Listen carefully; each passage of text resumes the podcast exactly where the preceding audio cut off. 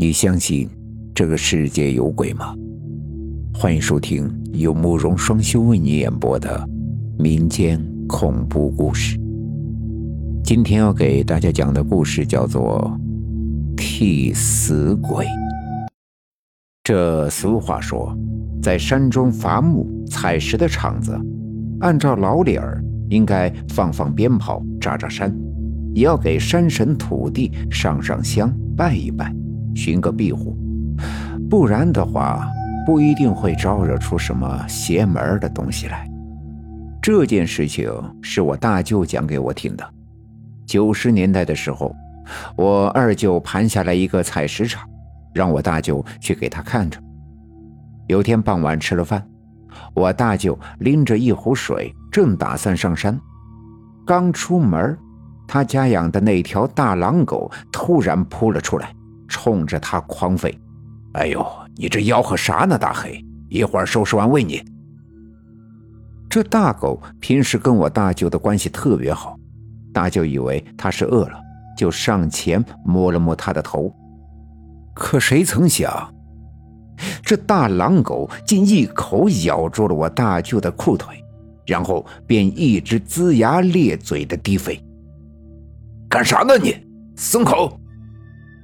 松开，松开！大黑在他家已经近十年了，从来没有出现过这种情况。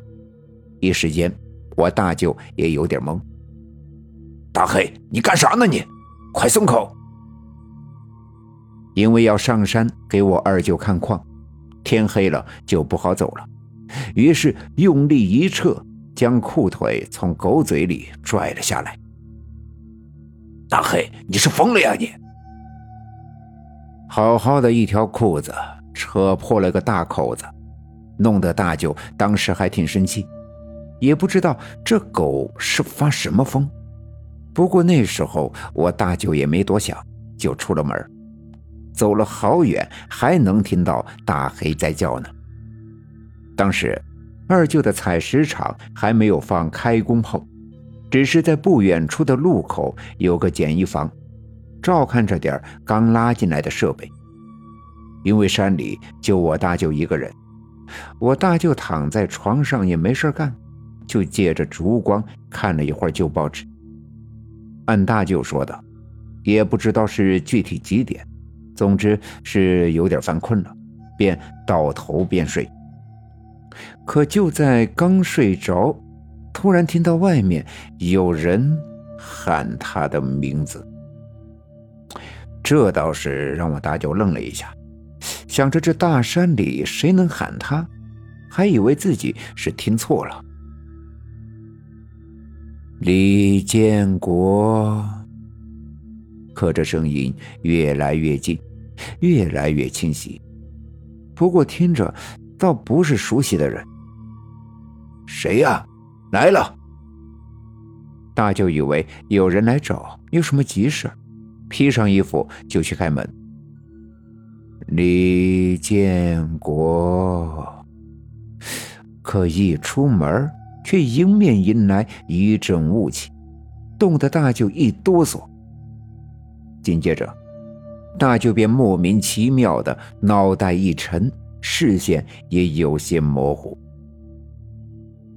李建国，就在这模糊的视线中，前方一个人影慢慢的朝着他走了过来。不过，不应该说是走，而应该说是飘，因为大舅后来回忆，那个人的身体好像没动。不管说飘还是说走。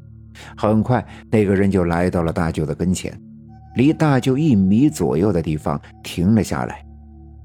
但就是离得这么近，大舅说也看不清那人长啥样，只记得他一直在叫自己的名字。大舅迷迷糊糊的就答应了一声：“李建国，跟我来。”听到大舅答应。那人影很高兴，就朝着大舅挥了挥手。大舅说：“他那时也不知道是怎么了，脑子里好像是一团浆糊，转不动，就跟了上去。那人一扭头，带着大舅去了后山。大舅说：“这一路上，那人一直叫着他的名字，叫一声，大舅舅迷迷糊糊的应一声。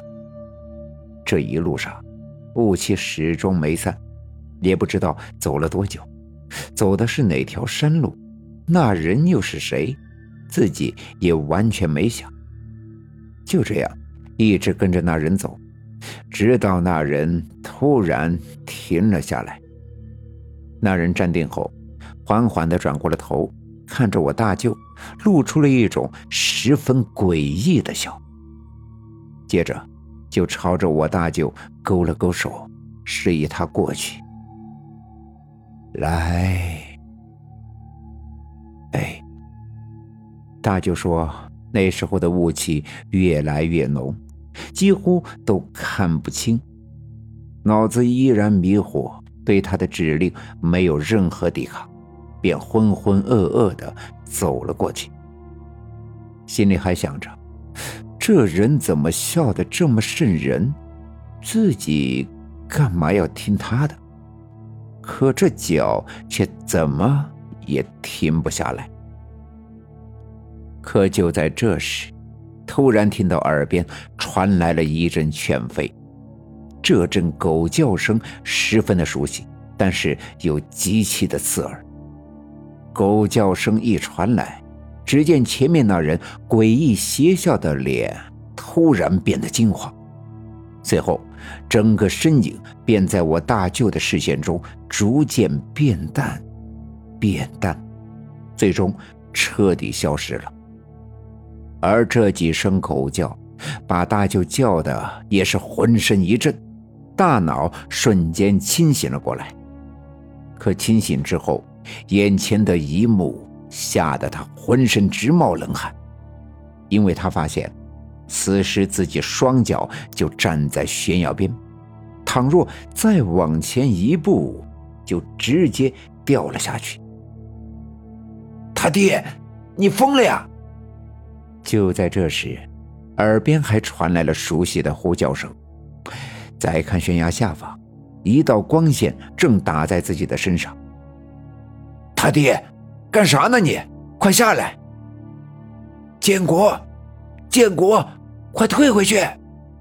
借着手电光往下一看，下面站着的竟然是我的大舅妈和姥姥。我大舅这时才反应过来，吓得双腿一软，赶紧往后缩，接着一屁股就瘫坐在了地上。这时，身后的狗叫声也越来越近，一转头，大黑正一边狂吠着，一边朝他扑过来。来到跟前，一口咬住了他的裤腿，把他往回拽。我就腿软，正好顺着大黑的这股劲儿往悬崖内侧挪动。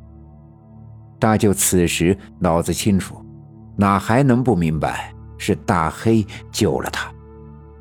大舅一把把大黑抱在了怀里，也从舅妈那儿知道了今天晚上家里发生的事。原来，傍晚我大舅出门之后。大黑在门口一直暴躁不安，舅妈出来给他喂食，就见他一边挣扎一边用嘴咬铁链。我舅妈和姥姥也不敢动他，生怕被咬。后来也不知道他是怎么弄的，还真把铁链给挣开了。回过头就冲着他们汪汪的叫了几声，转身就往山上跑。姥姥懂得多，心知是要出事。这才带着舅妈进了山，正好发现大舅莫名其妙的要跳崖。大舅现在一讲起来，还总是叹上一声。大黑子那件事后没多久就死了，也不知道是不是为他挡了灾。